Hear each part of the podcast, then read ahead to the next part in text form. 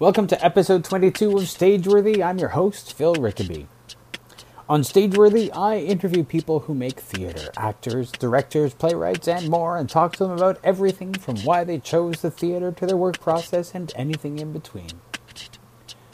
Alexandra Simpson is an interdisciplinary theater artist with a background in dance, music, documentary, playwriting, installation, and directing, and the founder of the Terra Incognita Collective. She was joined by collective members Chris Whidden, Kevin Wong, Elizabeth Staples, and Morgan Johnson to talk about their upcoming show, Terra Incognita, running from June 3rd to June 6th in Toronto. You can find Stageworthy on Facebook and Twitter at StageworthyPod, and you can find the website at StageworthyPodcast.com. If you like what you hear, I hope you'll subscribe on iTunes or Google Music or whatever podcast app you use and consider leaving a comment or rating.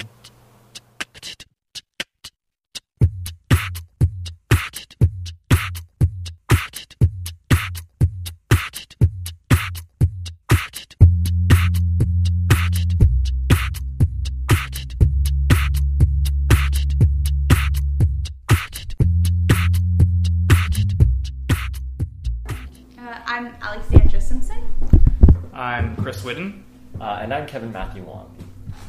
And you guys are preparing for a mask show.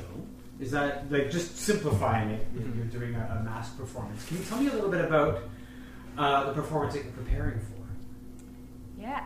Um, Who's I guess- yeah. Uh, I'll start and you guys Yeah. fill in. Um, so the show that we're preparing uh, preparing for is called um, Terra Incognita. That's probably Elizabeth. Hey, come on and go. Hey there.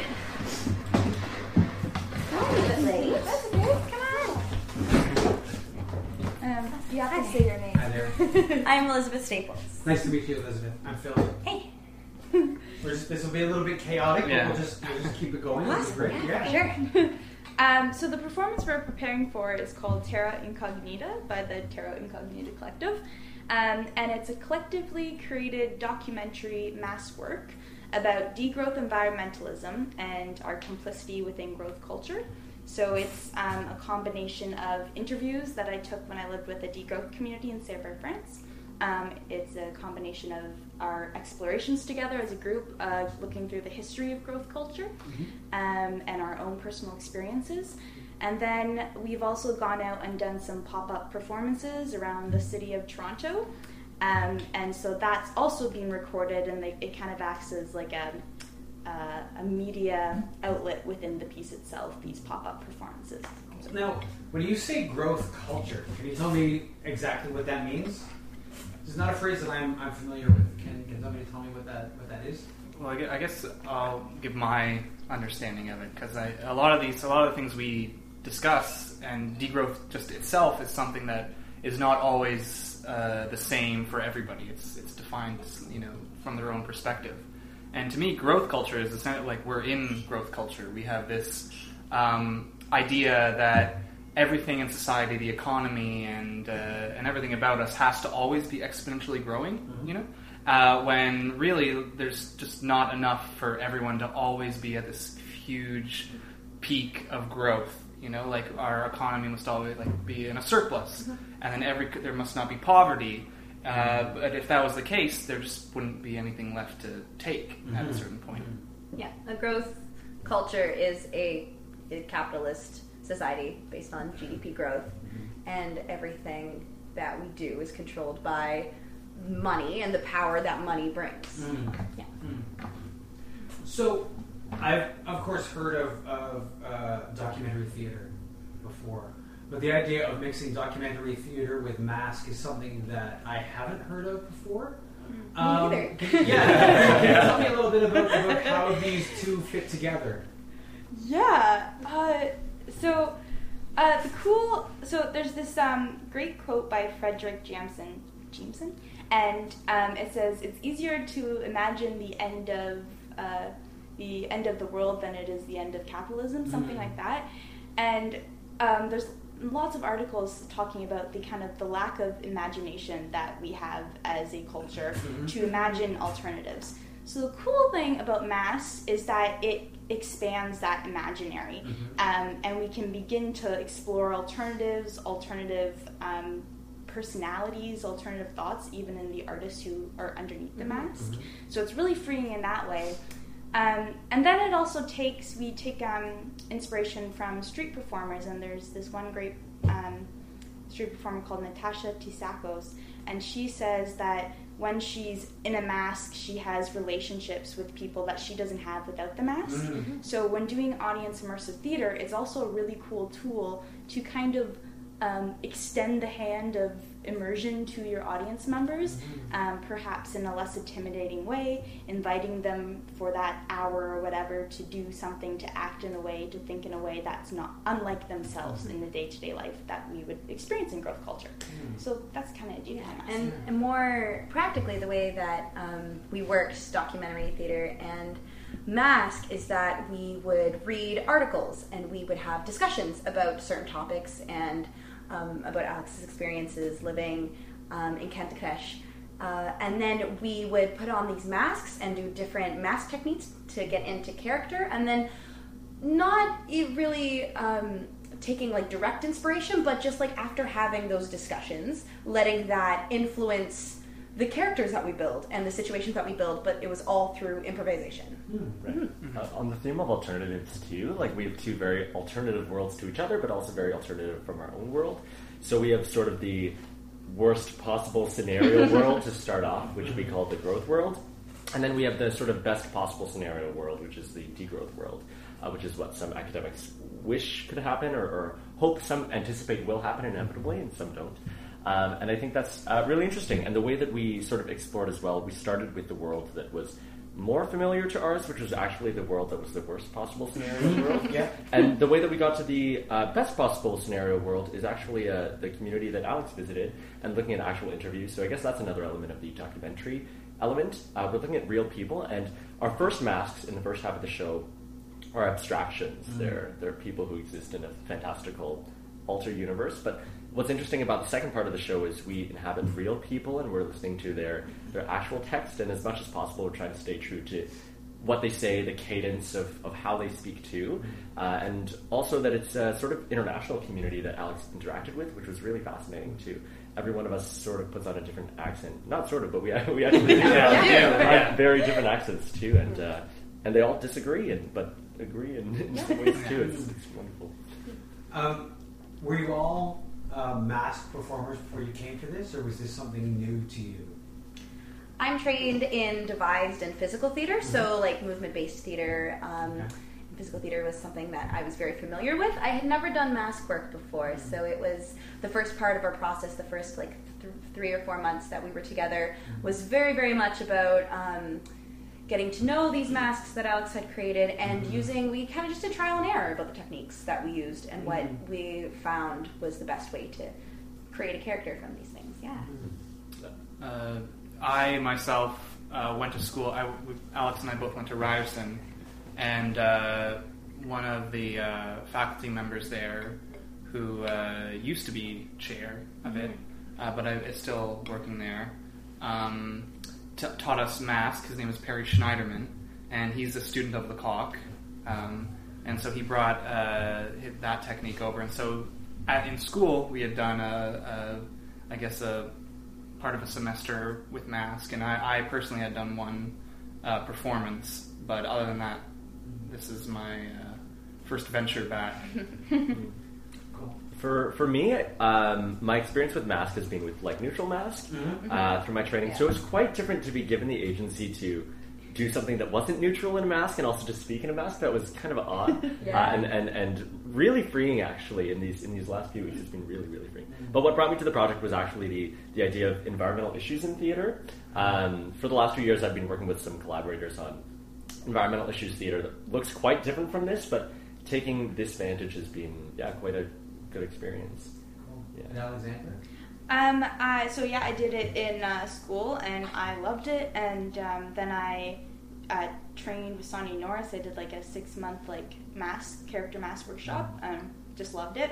And then I recently had a gig. Um, been back two times now. I had a gig in Calgary with Swallow Bicycle Theater, and we're creating um, like a mask a mask piece um, that's supposed to be produced in 2017. So it's kind of like a we went for two weeks and then we went for three weeks. So so that, um, but then, yeah, for me, it's been like it's my first time leading mask, a bunch of people in mask. It's my first time making masks, so it's been a lot of trial and error for myself too, and then also working, trying to figure out ways to um, converge documentary and this really creative, liberating mask work, and how to like make those two connect. So it's been a lot of um, ex- experimentation, which has been quite wonderful. Had you, like, did you learn mask making, or is it completely trial and error for you? It's been trial and error. I, uh, oh, what's his name? Da- David Dave Nez is a mask maker from Illinois, Mhm. and so I was just looking at websites and books and stuff, and I saw his technique, and he used um, paper bags and wood glue to make his mask. So I was like, oh, that's cool. I can like use all my LCBO bags that are lying around my house for my roommates and myself, and uh, recycle the paper. So I also tried to make masks that came from recycled material, trying to stick with the theme of environmentalism within the things we create as well. Um, but yeah, like my some of my first masks or my first mask wasn't so good, so I gave it a rhinoplasty, and it's now a character within the piece named Craig.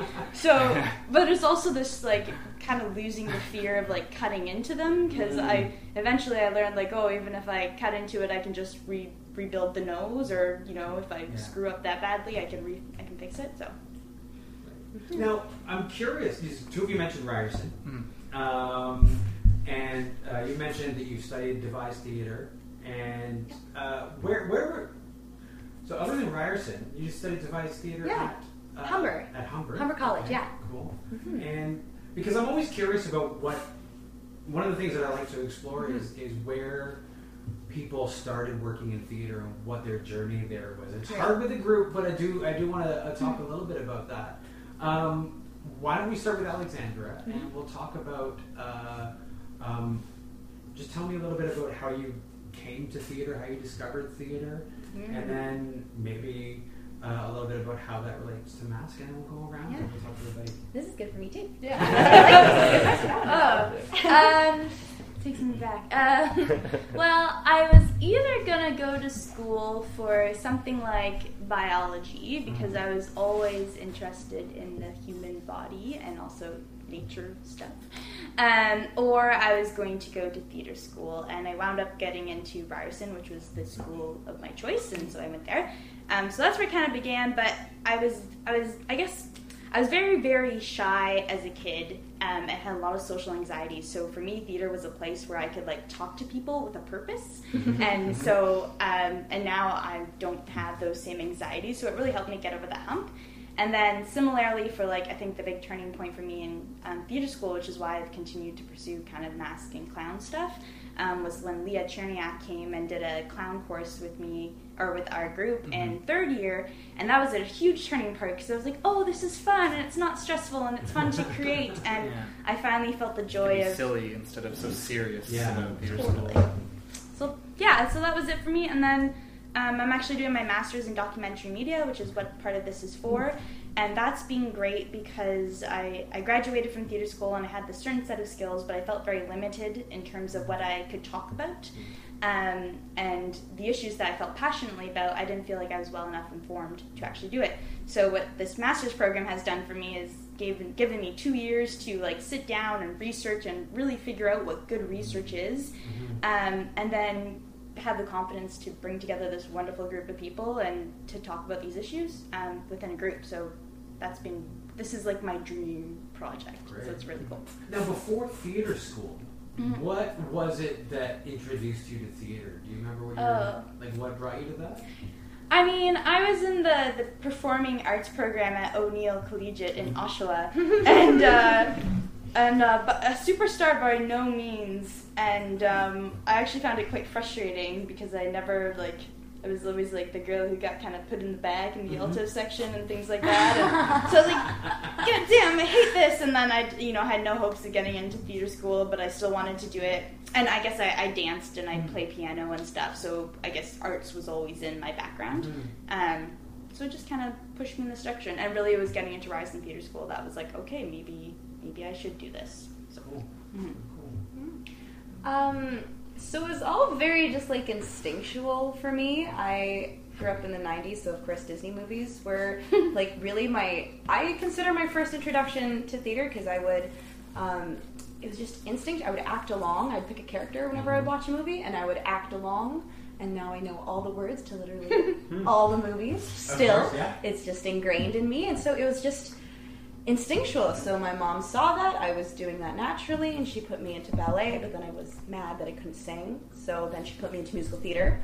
Um, and then I started doing musical theater, and I was like, I really liked dancing, but I was never a dancer per se. Like I would, I could never do a grand jeté. Like yeah, I was never that. And then I went to uh, arts high school as well, and um, I was the brown noser. I was like, I was totally teacher's pet because like that was the only part of school that I was actually good at was the acting stuff. I don't do uh, the other stuff very well. um, I'm good at talking, not necessarily writing. so after that, it was just the only school, the only thing that I wanted to pay money for in post secondary to get an education was theater. There was nothing else I would have really gone for. Um, and I got into Humber Theater School, and it was the absolute perfect match for me because um, they, yeah, they're focused mainly on physical theater and devised work. Um, there is some classical training as well, um, but I definitely clung on to Grotowski work and Lecoq's work and um, Clown and Bouffon and things like that. Yeah. hmm Uh, for me, I mean, when I was young, my parents really only ever introduced me to musical theater. That's all they ever wanted to see. so that was, I guess, my introduction to stage. And then come high school, we're going downtown to see professional productions of plays, and I'm going, oh, there's other stuff. and uh, and so then and then it was like I just felt like I just felt at home on stage, like and theater was my community, you know, like it was my way into finding co- community. Um, and and then Ryerson was, uh, you know, it's where I started to feel like I could take this seriously and professionally. Um, as for mask work, uh, what, like when we were introduced to mask work with Perry, um, I saw such a huge opportunity for reaching those places inside yourself that you don't normally get to. Uh, as an actor, like a young man could play an old woman, Yeah. and it could Yeah. be a very real, Yeah. very convincing, very heartwarming, whatever like whatever it needs to be performance.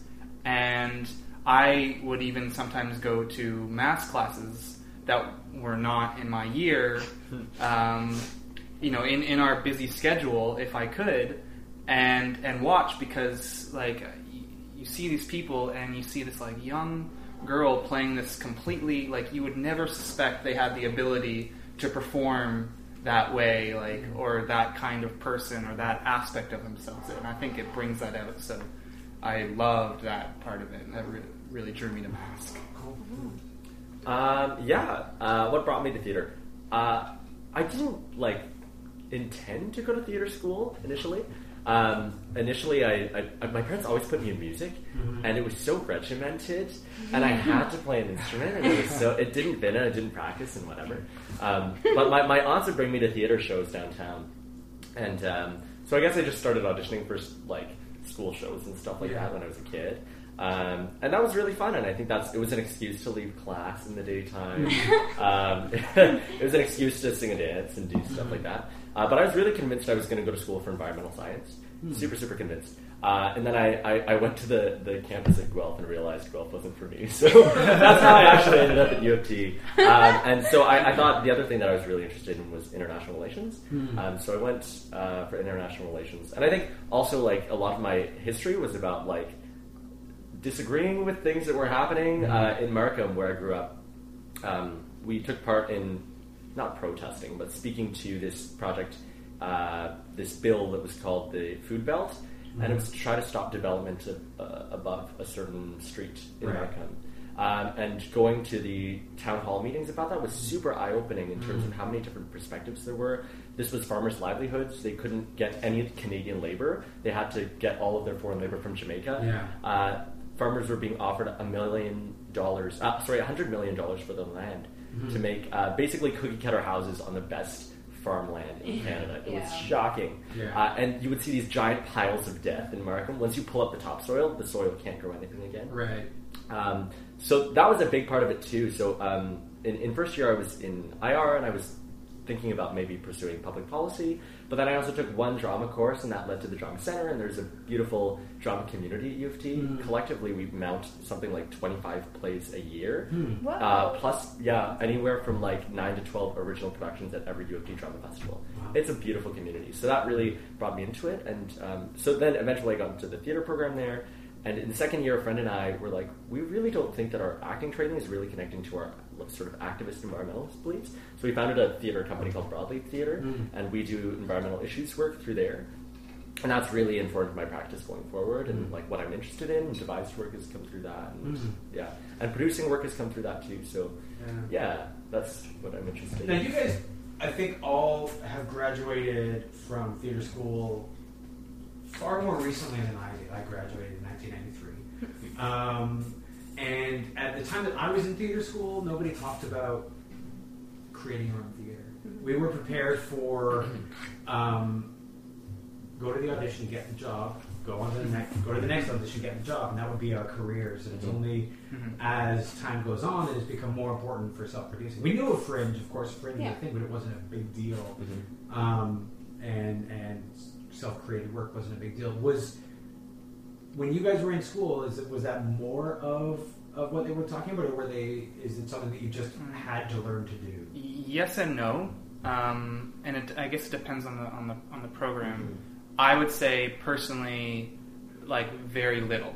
We Mhm. did have one uh, class, a creative writing class, that would eventually uh, culminate in our fourth year with a week or a week and a half of plays that were created by our fourth year students. Um, and, and then you had to produce them, but you got tons of support, is the thing. And really, you put on these plays at no cost. Right. So you didn't get you got some experience of like okay this is what do we need, but things like your venue was paid for, lights Yeah. paid for, all the people involved were students, so it was directed by a student, written by a student, performed by students almost always. And uh, and like costumes, you would just oh, what is available that's not being used by the school, Mhm. you could use, and so the budget for it would be like you know, not a lot. Yeah. So, like, you learn mm, not as much, but um, and I, I wish I wish we had learned more because I think there's a big shift. Uh, like the indie theater is a much more becoming much more uh, respected community um, and legitimate professional community because so many people are really singing for their supper um, out there and are not as secure, so they're putting on their like work from their heart. Uh, and I think that's, I, I mean, I could be wrong, but the shift that's going to be taking over eventually because, you know, how often can you see the same plays done by the same companies? I think we're seeing same more interesting work being done in more spaces with, and there are more available spaces to work in Mhm. that aren't the spaces that you're going to pay like half your budget just for the Yep. rental. Mm-hmm. Yeah. You're seeing more storefront theaters and things For like sure. that. Yeah. Mm-hmm. Humber is a very particular like, program mm-hmm. where they do mainly focus on self-produced work because it's also a really new. Yeah. Like I know Ryerson and Yeah. U of T, they've been fra- around for like a really, really long time. Yeah. Humber's only, I think, less than twenty years old almost.